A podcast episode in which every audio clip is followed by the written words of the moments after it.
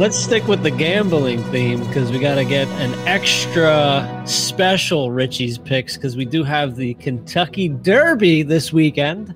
I, I'm so happy too. It's supposed to be pretty bad weather today, like a big rainstorm coming through, but then it's going to be beautiful apparently Friday and Saturday, which is right. It was okay last year, but that was a weird time because they postponed it due to the pandemic, so they didn't have it until September for the first time ever. But now we're back to somewhat normal times, and the first Saturday in May happens to be in two days, and 20 horses will hit the field at about I think 6:45 Eastern time. They have wonderful racing all day, and then the big races at the end. So, just like stocks and bonds, I like to look at numbers in horse racing, and there is a rating system. Uh, it's highly confidential. The, this one guy, Andy Beyer, his dad, so B E Y E R, his dad trademarked the Beyer speed figures for horses. Okay, what is that? So it's basically trying to compare apples to apples of different horses if they happen to run on different tracks, different times, different days, different. But this thing is supposed to like bring it all together. Like my Beyer number was high, therefore I have a fast horse. Blah blah blah. So getting above, it's on a, a one to, you know, hundred plus scale. Higher number being better. Getting above hundred on the Beyer side is very tough to do. Very few horses can do that. When you're all a bunch of three year olds, which is how the Kentucky Derby runs, you can only be three years old, you're still kind of a baby in the racing world. So for three year olds to hit the 100 Beyer is also very unique, right? When you have a horse that has hit a couple of times a 100 plus Beyer, you have a real star. Do we have that here? We do. As a matter of fact, we do. So the number 17 horse, right? 17 out of 20, it's a little bit out there, is a horse named Highly Motivated. I think he is highly motivated. However, which I think is awesome, the trainer's pretty famous. Chad Brown is the trainer. Javier Castellano is the jockey. He's he's very good as well. Uh, one of my buddies follows Chad Brown on Instagram or something, and that one of the clips was this week was he's he's resting for the big race, and like they had a little video of him. He snores when he sleeps. awesome. And then he gets out on the track and burns through.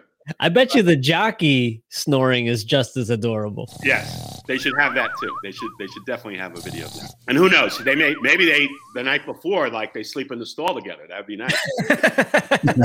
And Both of them can snore. Um, so that's the 17. I'm going to play the 17 to win. We were talking about before we went on how post positions are very important for this race because there's so many horses, 20 horses. You don't want to be too far on the inside. You don't want to be on the outside either, all the way on the outside. Obviously, 17 is pretty far over. 17 is pretty far, but this guy's going to stop his snoring and he's going to get going on the track. He'll be okay. But there's a famous trainer who uh, people might know is Bob Baffert. He's also known as the Silver Fox. He's won now two Triple Crowns as a trainer, the most recent being Justify. He's got the number eight, and number eight seems to be a great spot to start this race because you can kind of see things to the left and to the right. And uh, the number eight is Medina Spirit. And he also has a fancy jockey, John Velazquez, aboard, who's well seasoned, Mhm. knows how to get through things in traffic. So I'm going to also play not only the 17 to win, but a 17 8 exacta, which means those two have to come in first and second. Got it. Any trifectas happening? Right now, no, but I, I probably will have something. Yeah, those are usually um, game time decisions. Meaning, depending on how much whiskey you have. Yeah, or or how much money's in my pocket at that Right. point because it is six forty five, and I've been gambling all day and drinking all day. Yep.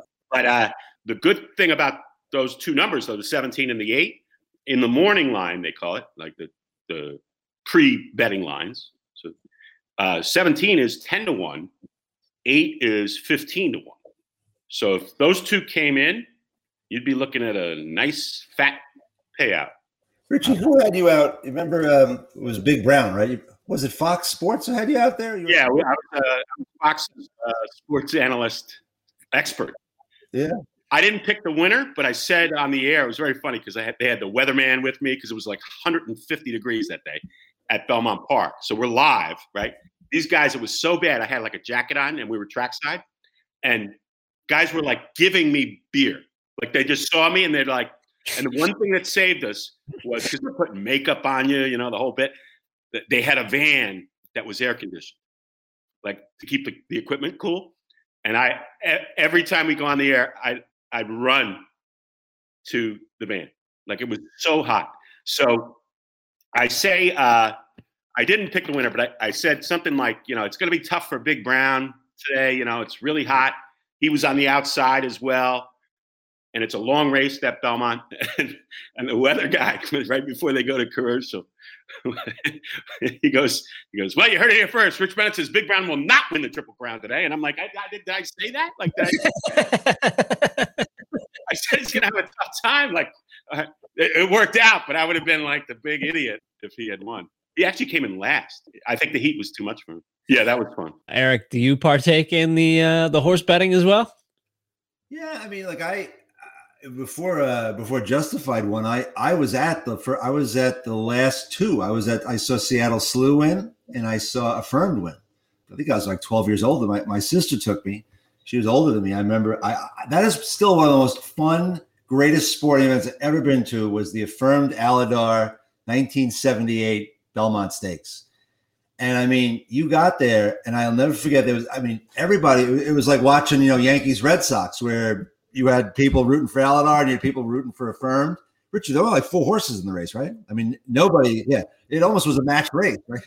Affirmed won the Triple Crown that year. Yep. And Alydar finished second each time. So yeah. won each race of the three, and Alydar came second each race of the yep. three. They always said that Alydar was born a year too early. If he was born another year, he would have been a Triple Crown winner, but he just couldn't beat Affirmed.